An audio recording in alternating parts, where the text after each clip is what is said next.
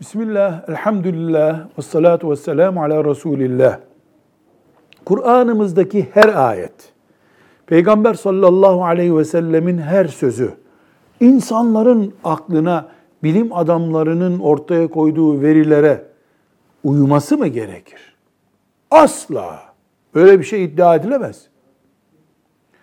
Allah'ın sözü, kulların aklına uyacak olduktan sonra, Allah'ın konuşturduğu peygamberinin sözü kulların idraki düzeyinde olacak olduktan sonra e bunun kutsal olmasının ne anlamı kaldı?